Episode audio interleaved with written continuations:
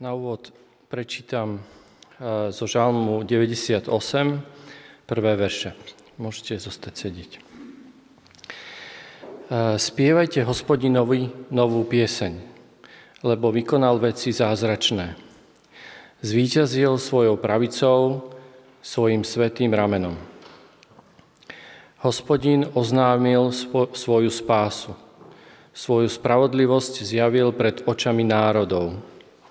Spomenul si na svoje milosrdenstvo, na vernosť domu Izraela. Všetky končiny zeme uzreli spásu nášho Boha. Plesaj hospodinovi celá zem. Jasajte, tešte sa, spievajte.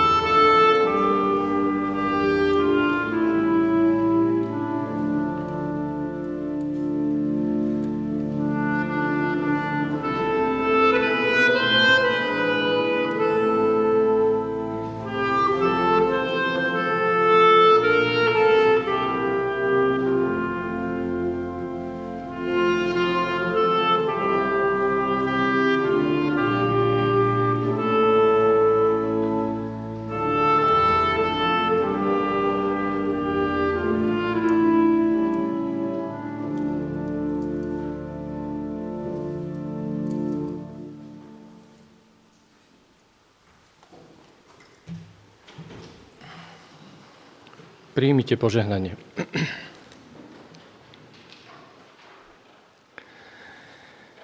Nech nám všetkým, hľadajúcim aj hľadaným, nachádzajúcim aj nájdeným, ďalekým aj blízkym, trojediný Boh udeli milosť a požehnanie. Nech nás vovádza do pravdy, nech nás premieňa láskou, nech nás rozvezuje slobodou v Kristovi Ježišovi, našom pánovi. Amen.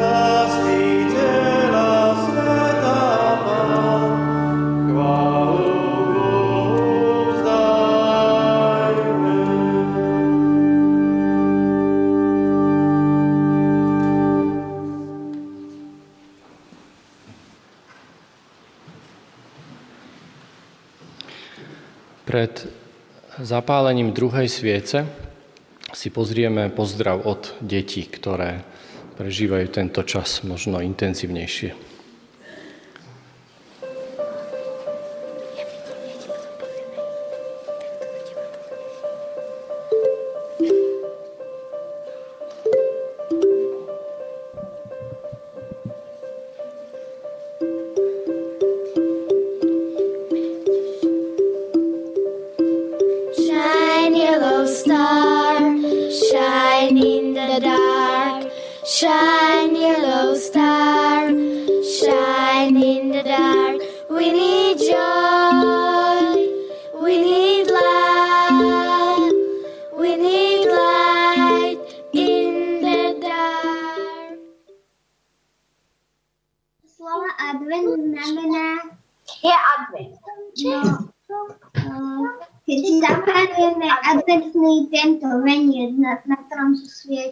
Čo znamená to slovo? To A to je v akom jazyku? Proste advent. Je to z latinského jazyka, Jurko. Latinského?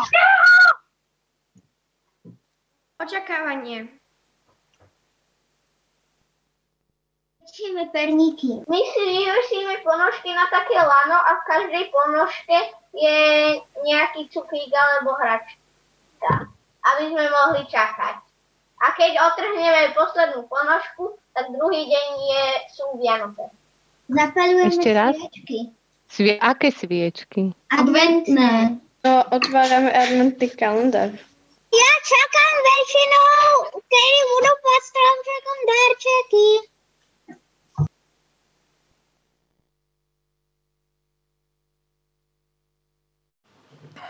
Tak už vieme, čo je advent. A ja poprosím Emila, aby nám prišiel zapáliť druhú adventnú sviecu.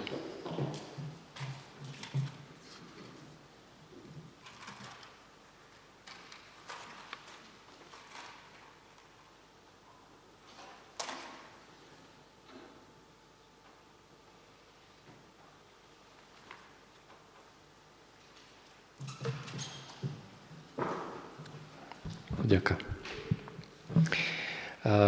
budeme sa modliť.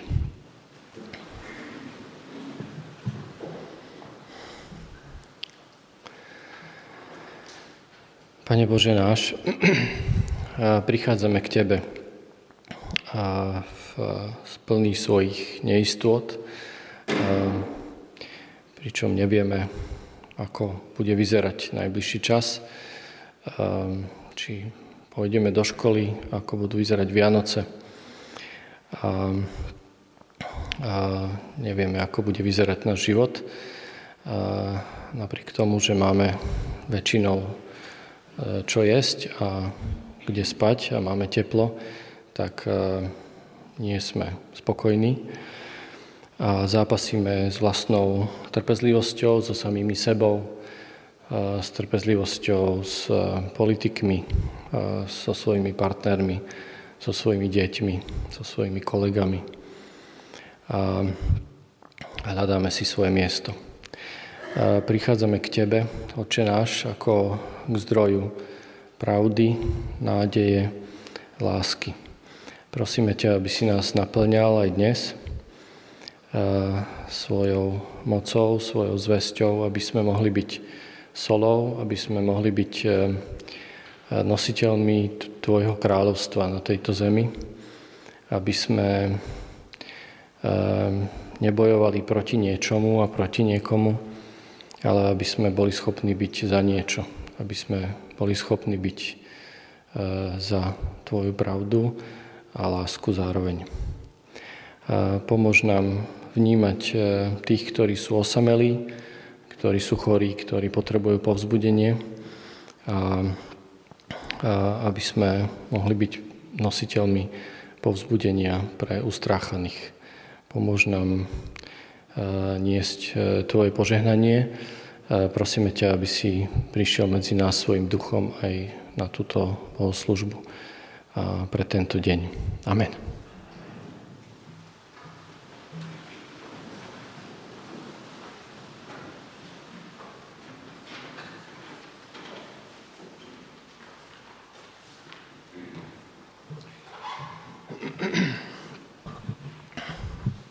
Tak ja vás vítam eh, na túto druhú adventnú nedelu na Cukrovej. Eh, žijeme eh, teda kombináciu takého zvláštneho obdobia fungovania spoločnosti teda v pandémii, kde stále viac nevieme, ako vieme, a zároveň je to advent.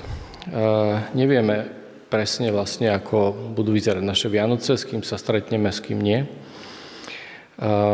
A ústrednou témou na celý advent e, sme sa rozhodli, že je e, povedzme Boh v lockdowne. E, v tej dobe, keď sa Kristus chystal na túto zem, tak v podstate všetci žili v oveľa väčšom lockdowne ako my dnes. Cestovali výrazne menej ako my, dokonca nechodili ani do školy, nechodili do práce, všetko sa odohrávalo v rodine.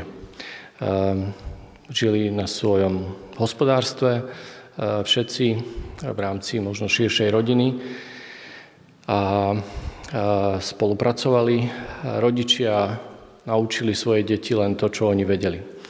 Neobjednávali si kružky, neobjednávali si šport a hudbu, učiteľov a iné expertízy pre svoje deti zároveň nedostávali zadania na diálku. A takto fungovalo v podstate do nedávna celé ľudstvo. A okrem toho, že možno zápasili s hladom, zimou a vojnou, ohrozením života, tak v zásade to považovali za normálnu vec, to, čo nám dnes príde neprirodzené. Um, pre Boha, ktorý v Kristovi sa chystal na túto zem, tak um, to, ako sa musel seba obmedziť, e, tak to bol pre nás asi nepredstaviteľný lockdown, nepredstaviteľné seba obmedzenie. A vďaka tomuto obmedzeniu, e, ktorému stále nerozumieme, stále ho objavujeme a stále sa snažíme mu porozumieť, e, tak sa stalo niečo nové, niečo veľké a niečo, čo, čo je len vlastne darom pre nás, ktorý môžeme prijať. Pre toto obdobie sme vybrali e, tiež taký verš, ktorý nás prevádza adventom z 1. Korinským 1.30. Vy ste však z Neho, Ježišovi Kristovi, ktorý sa nám stal múdrosťou od Boha, spravodlivosťou a posvetením i vykúpením. Dnes sa pozrieme čas na tú časť, ktorá hovorí, že Kristus sa nám stal spravodlivosťou. Na touto témou sa zamyslí Alan Buzard, ktorý téme rovnováhy spravodlivosti, nielen sociálnej, ale aj ekonomickej, pre všetkých ľudí na svete, venuje celý svoj osobný aj profesný život spolu so svojou manželkou. Predtým, než si prečítame ešte verše, ktoré nás budú sprevádzať, tak si pozrieme ešte ďalšie video z rodiny, keďže sa nestretávame štandardne spolu, tak aby sme zdieľali svoje svety, tak zaznie taký pozdrav od e, rodiny Ester a Juraja. A je to na tému, čo by ste nezažili, keby nebol lockdown. Ahojte, srdečne vás zdravíme. Ja, malý Jurko a Juraj, ktorý to celé natáča a vlastne vyzerá veľmi podobne ako malý Jurko, ale s bradou. Prajeme vám príjemný advent, veľa zdravia a požehnané sviatky a snad sa čo skoro vidíme naživo. Ešte bola otázka, že čo nám dala korona a teda ako ju prežívame. No prežívame ju teda v kruhu rodiny a vlastne podľa mňa mamičky sú jedni z mála, ktorí, ktoré vlastne z tej korony profitujú, keďže majú mužov doma ako aj ja a môžeme si teda užívať nášho malého synčeka spoločne. Tak eh, sa majte dobre, buďte zdraví a snad sa čo skoro vidíme.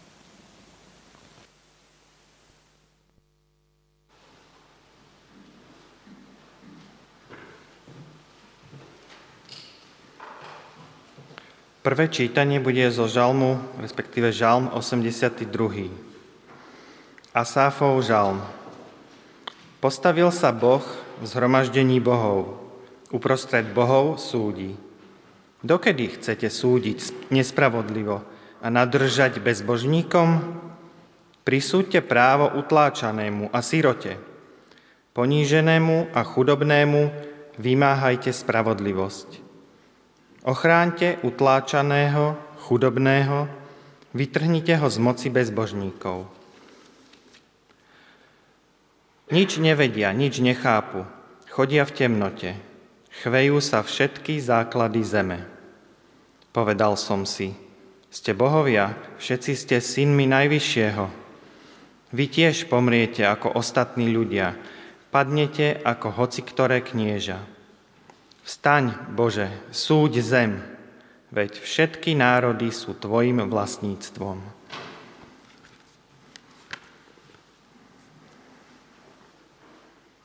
Druhé čítanie bude z Evangelium podľa, podľa Lukáša, 19. kapitola, 1. až 10. verš. Potom vošiel do Jericha a tu Muž menom Zachej, ktorý bol hlavným mýtnikom a bol bohatý, túžil uvidieť Ježiša, aby vedel, kto to je, no pre zástupy ho nemohol zezrieť, lebo bol malej postavy. Bežal teda napred a vyšiel na divý figovník, aby ho odtiaľ videl, lebo tadiaľ mal ísť. Keď Ježiš prišiel na to miesto, pozrel hore a povedal mu Zachej, poď chytro dolu, lebo dnes musím zostať v tvojom dome. On chytro zišiel a s radosťou ho prijal. Všetci, ktorí to videli, reptali. K hriešnemu človeku si vošiel oddychnúť, ale Zachej povedal pánovi. Pane, polovicu svojho majetku dávam chudobným a ak niekoho ok- oklamem, ak, ak, ak som niekoho v niečom oklamal, vrátim to štvornásobne. Ježiš mu odpovedal, dnes prišla spása do tohto domu, Veď aj on je Abrahámovým synom, lebo syn človeka prišiel hľadať a spasiť, čo zahynulo.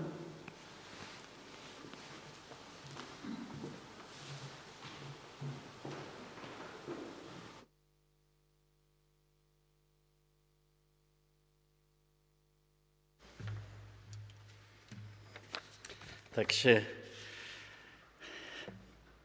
dobré ráno, takže rád vidím vaše tvári, alebo aspoň častočné. A veľmi sa teším, že môžeme byť spolu, aspoň častočné. A takže ďakujem za čítanie. Takže dnes, dnešná téma je spravodlivosť. A musím priznať, že som sa veľa poučil, ako som sa pripravil na tú kázen a dúfam, že čas tohoto poučenia ako sa dostane ku vám. Neviem to slúbiť, ale takže začneme takým osobným, nie osobným, ale blízko nám príbehom. Takže je taký mladý muž v našom africkom programe, volá, voláme ho David. To nie je jeho meno, ale voláme ho David. Jeho otec zomrel, keď mal 4 roky. Jeho nevlastný otec poslal jeho matku preč. A Davida vykoristili ako otroka, neposlali ho do školy a keď mal 8 rokov, sa utiekol do veľkého mesta Nairobi a žil na ulice. Takže David získal slovenského sponzora, ktorý, ho, ktorý mu preplatil školu dokončil strednú, dokonca aj vysokú a začal podnikať. A z výnosov z podnikania David si kúpil malý pozemok a postavil taký jednoduchý dom pre jeho ženu, manželku a dve deti. Ale zistil, ale to je všetko pravda, hej, že zistil aj potom, ako dokončil ten domček, že pozemok, ktorý kúpil, nevlastnil ten človek, ktorý Davidovi ten pozemok predal. Totiž kataster za uplatok udelil list vlastníctva človeku, ktorý ten pozemok nevlastnil. Zvyčajne sa mal riešiť taký problém, lokálny chief sa volá, ale objavil, že sa údajne skutočný majiteľ, ktorý tiež zrejme má ďalší falošný list katastra, ktorý za uplatok získal verdikt od šífa, že pozemok patrí jemu a dali Davidovi do februára tomu znovu od neho kúpiť pozemok, ktorý ale teraz má o dosť vyššiu cenu, ako bola pôvodná kúpna cena, lebo už na ňom stojí dom, ktorý Dávid sám postavil. A, takže medzi tým ten človek, ktorý pôvodnej falošnej predal pozemok, zomrel a jeho deti sa objavili a podali žalobu na Davida za neoprávnenú okupáciu ich pozemku, ktorý ich otec skutočný, skutočnosti nikdy nevlastnil. Za uplatok súdca podporuje ich žalobu a našemu priateľovi Davidovi hrozí pokuta. Um, takže to naozaj sa to, moje manželke sa snaží ako s ním riešiť, takže ako, ale aká, aká je naša reakcia, keď počujeme takéto, takéto veci. Takže hnev, že to nie je správne, to sa, to sa nemôže stať, takže musí sa to otočiť, že, že tá situácia sa musí upraviť a ten náš hnev pôsobí ako dokaz, že sme stvorení na Boží obraz. Lebo keď on vidí nespravodlivosť, jeho prvá reakcia je podobná ako náša, hoci o silnejšia. A jeho prvá reakcia, ako je hnev, jeho druhá reakcia je konať. Opraviť to zlo. A som na to prišiel, keď som študoval tú tému, že spravodlivosť nie je podstatné meno. Spravodlivosť je sloveso. Môžeme ten prvý slajd. Um, prepačte slovenkinárkam ako slovenčinárkam preklep gramatický, ale... Takže ten príbeh Exodusa, ktorý spustil celý starozákonný veľký príbeh, bol spustený, lebo Pán Boh sa rozhodol upraviť nespravodlivosť. Takže spravodlivosť je sloveso. Spravodlivosť znamená, že musíme konať. Takže pôjdeme na ten príbeh našho Zachéa.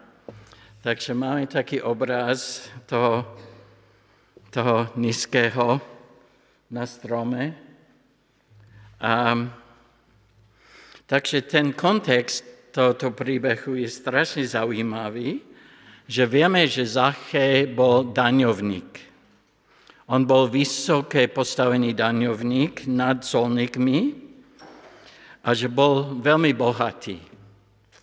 Tesne predtým, ako Ježiš sa stretol s ním, Ježiš sa stretol s takým slepým žobrákom na ceste do Jericha, je obrovský kontrast, kontrast medzi Zacheom a týmto žobrákom. Jeden bol utlačený bez zráku, bez peniazy, iný bol bohatý, ktorý iných utlačal. Takže daňovníci v tom čase podpísali 5-ročnú zmluvu s okupačnou sílou, aby oni zabezpečili sumu Rímianom ako odmenu mali slobodu zbierať ľubovoľnú sumu na dane. Existoval monopol a žiadna konkurencia nebola. Takže daňovíci boli ochránení rímskymi vojakmi, ktorí mali moc aj zatnúť človeka, ktorý odmietol alebo nemohol platiť daň. A výšku tejto dani určil sám Zachej. Celý ten kontext je strašne zaujímavý a celý príbeh sa uskutočnil v Jeriche, ako vieme. Kým ešte stále Ježiš bol u Zacheja, on povedal, on hovoril ďalšie podobenstvo, podobenstvo nám známe o chrívniach. Takže tá, ten príbeh bol, že šľachtic odišiel do ďalekej krajiny, aby prevzal kráľovstvo.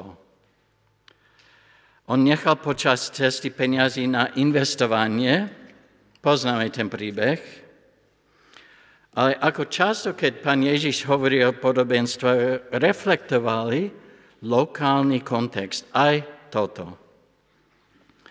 Vieme, že Herod Veľký zomrel krátko potom, ako Ježiš ako dieťa s rodinou sa dostali do Egypta. Jeho syn Archileus sa snažil prisvojiť centrálnu Judeju, kde bolo aj mesto Jericho. Archileos chcel sa stať kráľom a plánoval cestu do Ríma, aby dostal potvrdenie od Cezára na tú jeho ambíciu. Takže historická udalosť. Ale nemohol samozrejme ísť do Ríma bez darov. Takže spustil veľmi agresívnu daňovú zbierku v Jeriche, aby získal peniazy pre ten svoj dar Cesarovi. Ľudia sa vzbúrali proti tej kampane a Archileus zabil viac ako 2000 ľudí.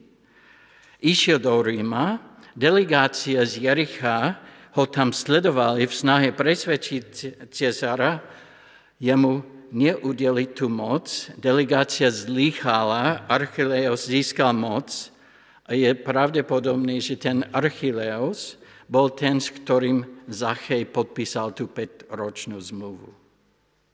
Takže ten celý príbeh reflektoval historickú udalosť, centrálne k tomu príbehu, ktorý Ježiš hovoril v dome hlavného daňovníka, bola história nesprávneho zdaňovania práve ako v tom meste. Takže podobenstvo malo ako tému, že zlý bohač si kúpil svoju pozíciu ako král nespravodlivosťou, Tí, ktorí boli pripravení s ním spolupracovať, dostali odmienu. Tí, ktorí sa bali s ním spolupracovať, boli potrestaní a Zaché bol pripravený spolupracovať. Takže podobenstvo skončilo s pozorovaním, že v korumpovanej spoločnosti tí, ktorí už sú bohatí, zbohatlili a tí hudobní stratili to malo, čo mali. Takto funguje nespravodlivosť. Počas tohoto nepokoja palác v Jeriche bol zničený, takže bolo spustený ďalší dan na opravu a protesty proti nesprávnemu daňovaniu len im zvýšila daňovú sádzbu. Takže Jericho bolo dlho akože raj na zemi pre daňovníkov, a práve pôsobil v Jerichej náš Zachej. Keď sa tam Ježiš objavil, palas už bol postavený a celú dan, ktorú zbieral Zachej, poslal do Ríma. Lokálni ľudia nemali žiadny užitok z tých daní. Takže daňovíci boli, a to veľmi v Jeriche, chamtivými kolaborantmi so zlou okupačnou sílou. A pán Ježiš bol ich priateľ. To je šokujúce. Predtým už Ježiš mal zvyk sa stolovať u daňovníka, aj po, takže nebol prvýkrát a stále vyvolalo kritiku, že ide na návštevu k jednému z najväčších zdieračov. Daňovníci si vytvorili svoju kastu, lebo iní neboli ochotní s nimi stolovať. Matúš 5 dokonca aj, dokonca aj prizná, že ako Ježiš povedal, že akú zásluhu má láska preukázaná iba priateľom, však colníci to aj robia. Takže a to, čo je tiež zaujímavé, že Exodus 22 vyžaduje, že krádež sa dvojnásobne vráti ako kompenzáciu. Ale nie štyrikrát, dvojnásobne. Takže Zachej so svojím činom pokanie uzdravil celý svoj dom. Pán Ježiš povedal, že dnes sa stalo spasenie tomu domu a Lukáš, keď používa spasenie v Evangeliu v knihe Skutko, vždy to slovo používa vo veľmi širokom zmysle. Spasenie fyzické, duševné aj duchovné. Ale čo je tá spravodlivosť? Sú tri veľké pravdy. Môžeš aj ďalší slajd.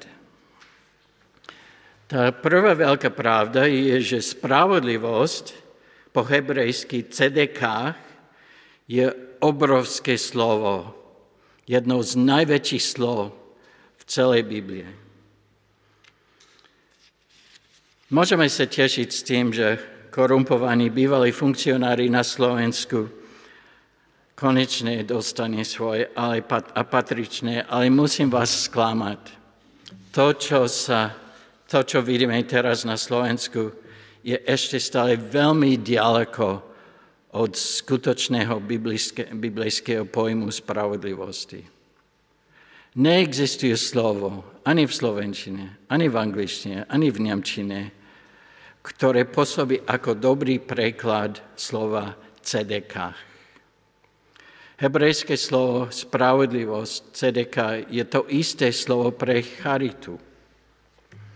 A naše preklady skákajú medzi spravodlivosťou, charitou, prípadne láskavosťou, milosrdenstvom, občas právom, správdou, takže všetky tie pojmy sa, sú, sú v tom jednom slove CDK. Keď vidíme spravodlivosť v Biblie, je to obrovský pojem. A to by nás nemalo prekvapiť, lebo, lebo CDK, ktoré slovo sáme sa snaží, sáme sa snaží to slovo reflektovať, charaktera Pána Boha. Nás by nemalo prekvapiť, či jedným slovom nedokážeme s istotou vysvetliť takú, takú veľkú časť Božej osoby. Tá časť slova, ktorá hovorí o charite, je tiež väčšie slovo ako naše. Nie je to dobrovoľná dobročinnosť, ale povinná zodpovednosť upraviť to, čo je zlomené. Inými slovami, v Biblii neexistuje spravodlivosť bez charity a neexistuje charita bez spravodlivosti. Zachej opravil jeho dlhodobú nespravodlivosť charitou.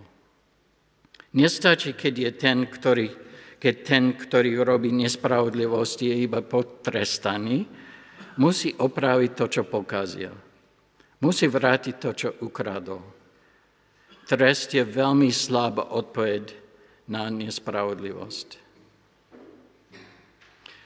Druhá veľká pravda je, že zbožní ľudia majú tendenciu uctievať Boha, ale zanedbať spravodlivosť. Takže Amos 5 píše o tom, že liturgia bez spravodlivosti je nebezpečná.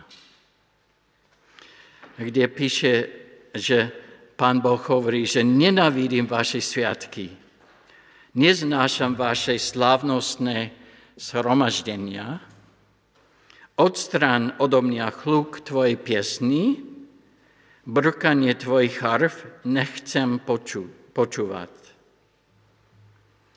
Ale nech prúdi ako voda právo a spravodlivosť ako potok. Takže liturgie je krásna vec, ale tiež má potešujúcu, ale aj zaslepujúcu tendenciu.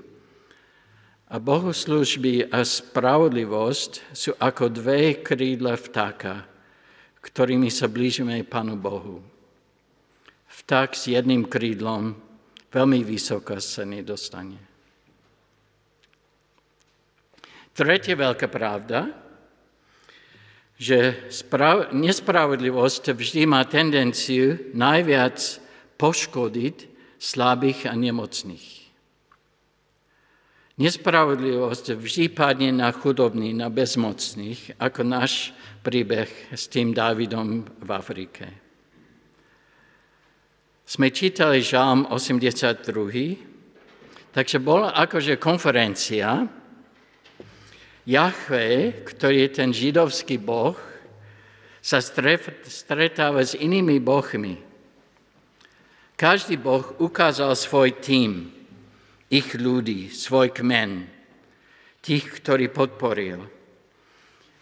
Iní bohovia boli pyšní na to, že ich ľudia boli tí mocní, tí vplyvní. Ale keď Jahve, židovský boh, predstavil svojich ľudí, svoj tým, predstavil tých slabých, bezmocných, utlačených, sirotí, ponížených. A že máme príležitosť počúvať ich diskusiu, čo ako niečo podobné ako z, z pána prstenov, takže je to zaujímavý obraz. Takže Božo, náš Boh, jeho agendou na stretnutie s ostatnými bohmi bolo kritizovať ich za podporu mocných. Boh nevyužil príležitosť tejto konferencie, aby ukázal, že on je ten vysoký, najvyšší, najmocnejší. On takže sa nepredstavil ako ja som nad vami všetkými. On použil tú príležitosť ich kritizovať, že oni podporili mocných a zanedbali spravodlivosť. Takže on nepovedal, že môj kmen, tí Židia sú, sú najsilnejší, lebo to tak nebolo. Pri tejto príležitosti Jahve kritizoval ostatní boho za to, že podporovali mocných a neprinesli spravodlivosť slabým a chudobným. Asaf, ten, ktorý napísal ten žalm, bol židovský básnik za čas Davida. A jeho akože konferencia bohov bola akože konferencia delegátov z rôznych ľudských kmenov. Vtedy boli mocné impéria, že babylonské, asýrske. Ich bohovia pre istotu predstavili svoj kmen ako oveľa silnejší ako ten smiešný, smiešný židovský, ktorý sa trápil ešte stále vtedy s tými filištíncami. Ale bolo jasné, že Asef videl Jahve ako Boha nad všetkými boh, bohmi.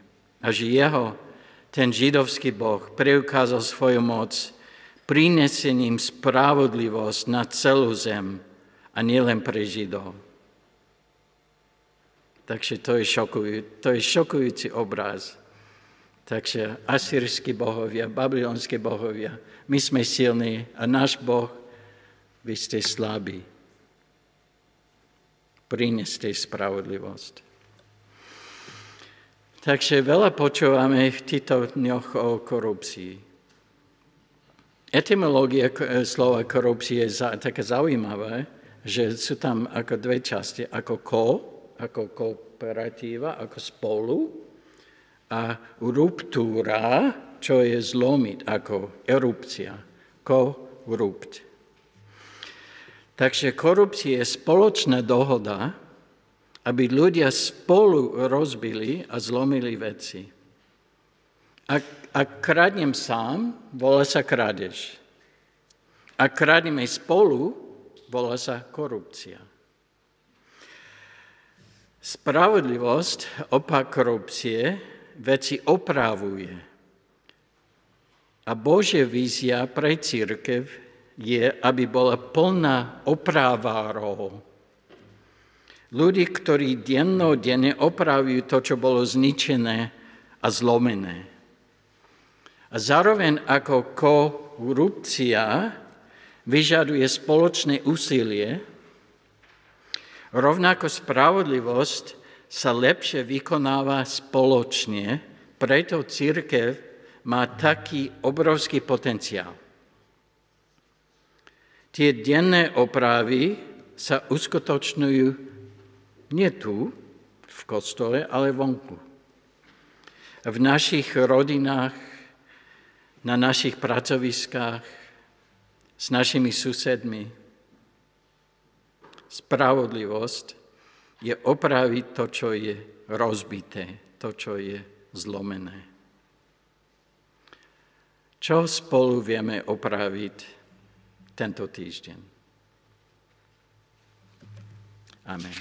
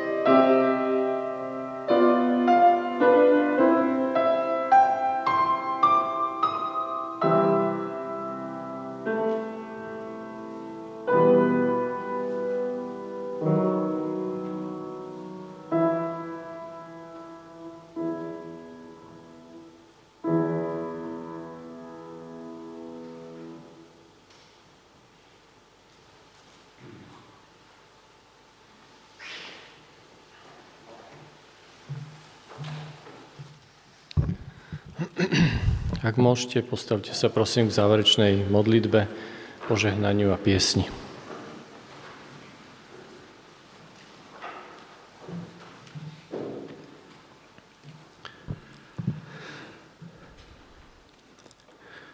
Ďakujeme Ti, Bože, za čas, ktorý sme mohli tráviť tu, v spoločenstve iných ľudí, ktorí ťa vyznávajú. Ďakujem Ti za slova, ktoré nám, a myšlienky, ktoré nám priniesol Alan e, o spravodlivosti. Vidíš, akí sme e, samospravodliví ľudia, ako vieme odsúdiť iných, možno za to isté, čo robíme aj my. Prosím ťa, aby si nám dal citlivé srdce, aby sme mali obidve krídla krídlo e, tvojej oslavy teba a e, chválenia tvojho mena, krídlo, ktoré nás privádza do tvojej blízkosti, ale aj krídlo charity, krídlo e, milovania iných ľudí, ktorí potrebujú našu lásku. Prosím ťa, aby si nám dal silu zniesť tú približnú spravodlivosť, ktorá je v tomto svete, ktorá nikdy nebude dokonalá, pokiaľ bude prítomný hriech. Tak ťa prosím, aby sme v tomto adventnom čase išli v prvom rade do svojho vnútra, aby sme mali odvahu opraviť a opravovať veci, ktoré sú v prvom rade našim porušením. Aby sme mali otvorené srdce, príjmať všetkých ľudí, ktorí sú v našom okolí, aby sme šírili lásku a milosť.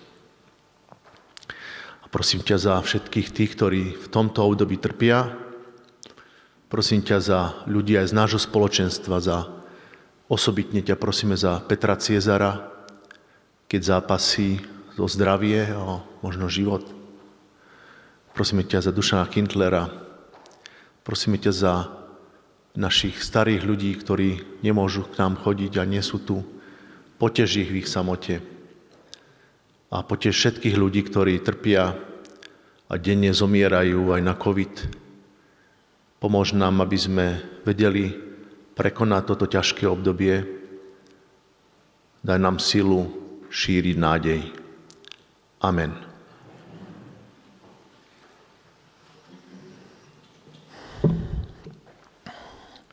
Nech nás požehná hospodin a nech nás ochraňuje.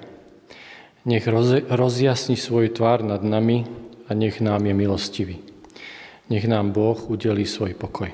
Amen.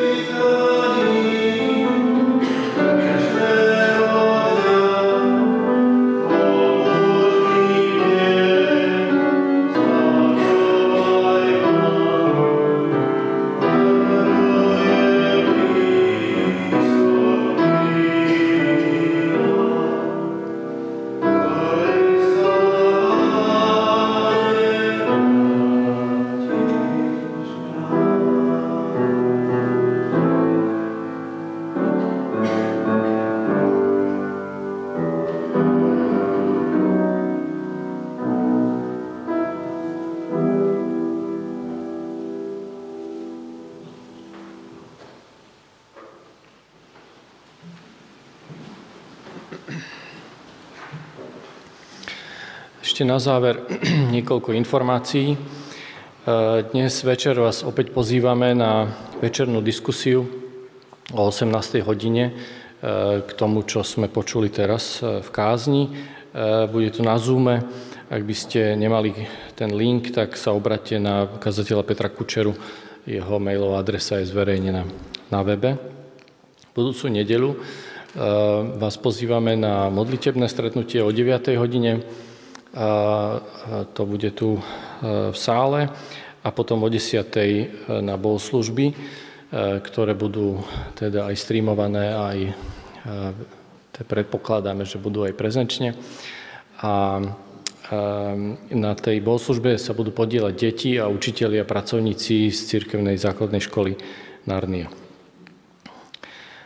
Videá z bohoslúžieb alebo aj záznamy môžete sledovať na YouTube kanále Cirkvi Bratskej Bratislava alebo cez, cez web cbba.sk alebo aj na podcastoch. Počas adventu máme takú ešte mimoriadnú možnosť e, sa zúčastňovať v stredy večer e, na tzv. E, malú adventnú prípravu na Vianoce, ktorú vedie Peter Kučera. A túto stredu sa zamyslí na tému, ako vpustiť Boha do života, do svojho vnútra. E, bude to stretnutie o 17. hodine e, na Cukrovej a o 18. na Zoome. E, chcem ešte pripomenúť, že od marca bude voľba, v priebehu marca by, sa, by mala prebehnúť voľba do novej zostavy staršovstva, čo je nejaké spoločenstvo siedmých ľudí, ktorí spravujú toto prostredie spolu s kazateľom a vy môžete navrhnúť, kto by mohol kandidovať. Môžu to spraviť nielen členovia, ale aj návštevníci, ktorí sem chodievate. A buď teda vo vestibule môžete napísať na listok a vhodiť do urny svoj návrh, alebo cez kanceláriu môžete získať e, e, online formulár, kde to môžete anonymne navrhnúť. A posledná správa je, že teda toto spoločenstvo funguje naďalej a potrebuje aj nejaký príspevok a ten môžete urobiť, keďže to neprebieha štandardne do košíka, tak vo vestibule alebo prevodom. Ja vám teraz prajem požehnanú adventnú nedelu.